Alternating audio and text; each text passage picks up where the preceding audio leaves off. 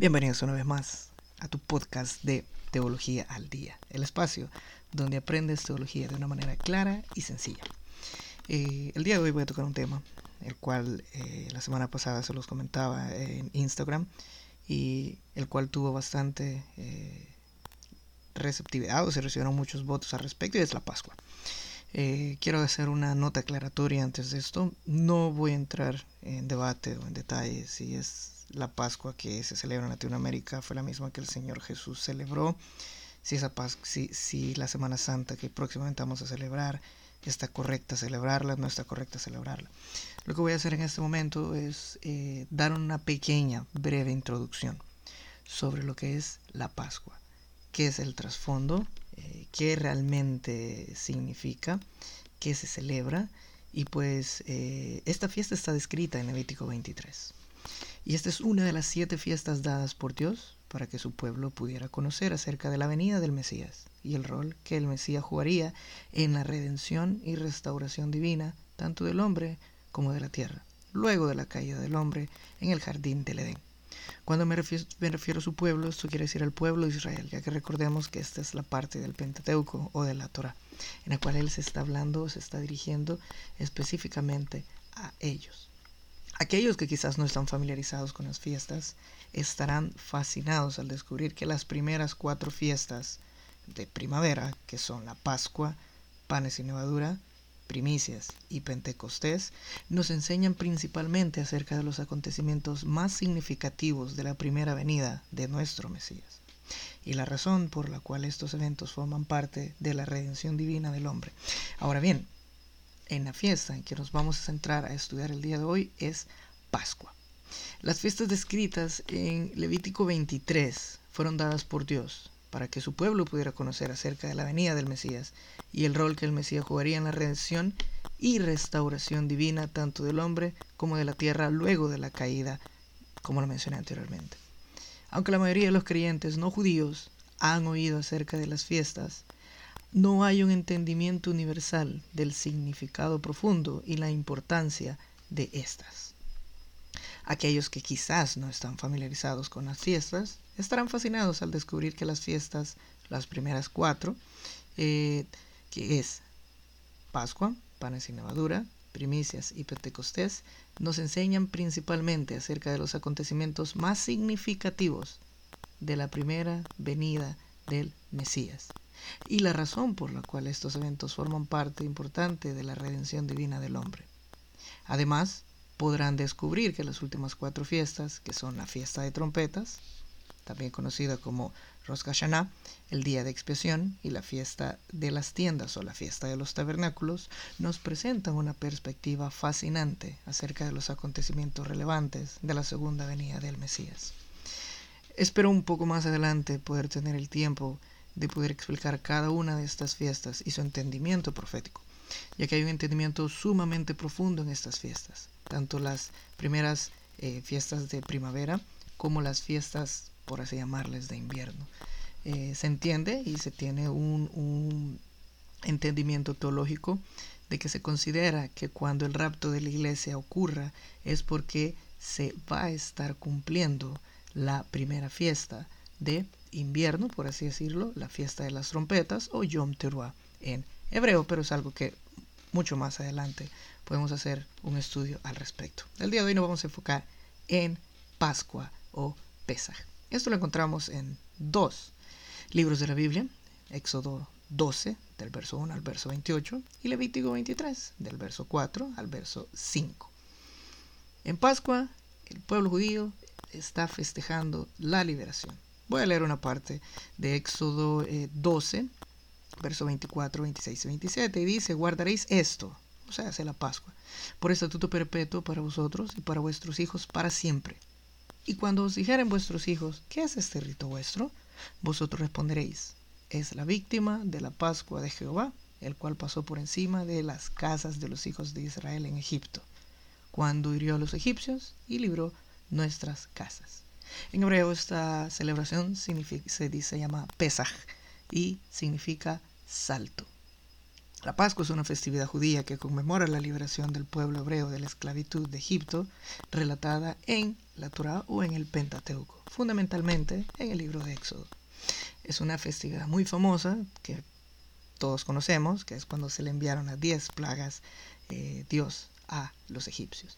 La festividad se convirtió en uno de los tres fiestas de peregrinaje del judaísmo, ya que durante la época del templo, en que el templo estaba en Jerusalén, se acostumbraba a peregrinar al mismo y realizar ofrendas. Durante la misma está prohibida la ingestión de alimentos derivados de cereales, como trigo, cebada, centeno, avena y espelta, fermentados, llamados en hebreo hametz. En su lugar, durante la festividad se acostumbra a comer matzah o pan ácimo, es decir, pan sin levadura. Según la tradición, el pueblo judío salió de Egipto con mucha prisa y sin tiempo de prepararse, por lo que no hubo tiempo para dejar leudar el pan para el camino, dando origen a esta tradición. Históricamente los hijos de Israel fueron liberados de la esclavitud de Egipto luego de poner la sangre del cordero en las puertas de sus casas, como lo narra Éxodo eh, capítulo 12. Ahora quiero que hagamos un pequeño ejercicio de imaginación. Imaginemos una puerta en la cual los israelitos, israelitas marcaban el dintel de arriba y los dinteles de los lados. Eso es una, para nosotros, es una representación hermosa de un cuadro de la cruz donde nuestro Salvador nos redimió, como lo indica el verso 7. Y tomarán sangre y la pondrán en los dos postes y en el dintel de las casas en que lo han de comer. Durante la Pascua o Pesaj, la cabeza de cada hogar debía tomar un cordero de un año, el décimo día del primer mes calendario hebreo llamado Nisan, y apartarlo hasta el día 14 de ese mes, como lo indica Éxodo eh, capítulo 12, versículo del 3 al 6, en cual voy a leer. Hablad a toda la congregación de Israel, diciendo, en el 10 de este mes tómese cada uno un cordero según las familias de los padres, un cordero por familia. Si la familia fuera tan pequeña que no baste para comer el cordero, entonces él y su vecino inmediato a su casa tomarán uno según el número de las personas conforme al comer de cada hombre. Haréis la cuenta sobre el cordero. El animal será sin defecto, macho de un año, lo tomaréis de las ovejas o de las cabras. En la tarde del día 14, exactamente a las 3 pm, el cordero debía ser sacrificado, como lo indica Éxodo 12, 6. Y lo guardaréis hasta el día 14 de este mes, y lo inmolará toda la congregación del pueblo de Israel entre las dos tardes. Aquí podría surgir la pregunta, ¿por qué a las 3 de la tarde? En un momento eh, voy a hacer esa explicación. La sangre del cordero debía ser rociada en el dintel y los dos postes de la casa de cada hogar. El cordero debía entonces ser asado con hierbas amargas y con pan sin levadura y todos los miembros de la familia debían comer. Hagamos una pequeña explicación de por qué a las 3 de la tarde. Lo primero que tenemos que entender es cómo está dividido el día judío.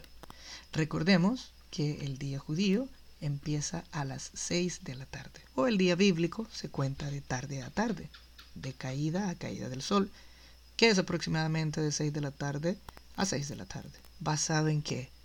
Basado en el relato del libro de Génesis. Y fue la tarde y la mañana un día. Eh, se divide en dos periodos de 12 horas. La tarde se extiende de 6 pm a 6 am. En este caso, en este tiempo, los judíos lo habían dividido en tres vigilias. Luego, en la época del Nuevo Testamento, cuando estaban bajo el dominio romano, los romanos habían dividido el día en la noche en cuatro vigilias. La primera vigilia judía o la primera vigilia del Antiguo Testamento era de 6 de la tarde a 10 de la noche. La segunda vigilia era de 10 de la noche a 2 a.m. Y la tercera vigilia era de 2 a.m. a 6 a.m. Una vez más, voy a hacer la explicación. Esto era cómo dividía la noche los judíos o en el Antiguo Testamento. Ahora vamos con la parte de la mañana. De 6 a.m. a mediodía se considera como la mañana del día. Del mediodía a las 6 p.m. se considera la tarde del día. En esta parte tenemos una frase que podría confundirnos. En Éxodo 12:6, entre las dos tardes. ¿Qué quiere decir? Se considera la, frase entre las dos tardes que Éxodo 12:6 se refiere al periodo del día que va desde el mediodía hasta las 6 pm, que es exactamente las 3 de la tarde. Esta sería lo que los hebreos conocerían como la hora novena del día. ¿Por qué? Porque para ellos la hora primera era las 6 am. Esto porque es importante leerlo, porque esto tiene un cumplimiento mesiánico sin precedente, ya que nuestro Mesías murió a la hora novena del día, como Mateo capítulo 27, verso 45 al 50 lo indica.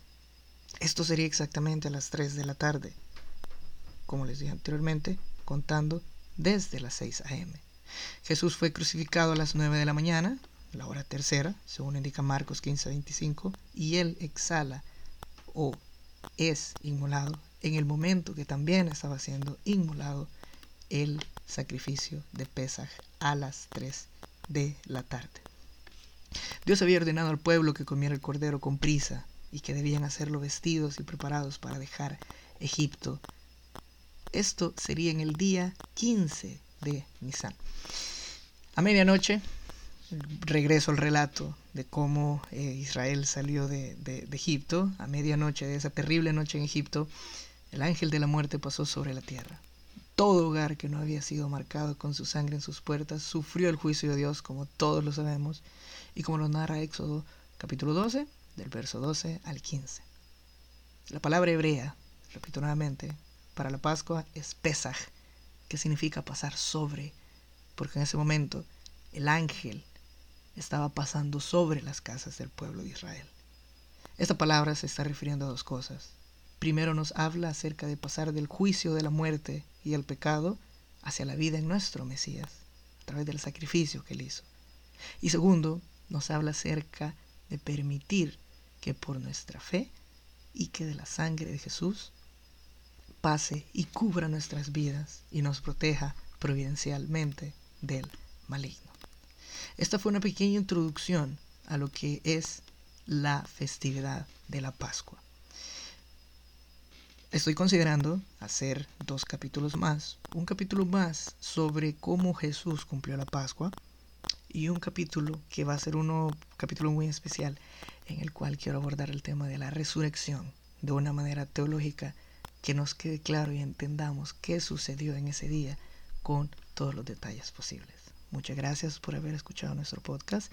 Que Dios los bendiga y espero que sea de bendición y ayude para el crecimiento de cada uno de nosotros.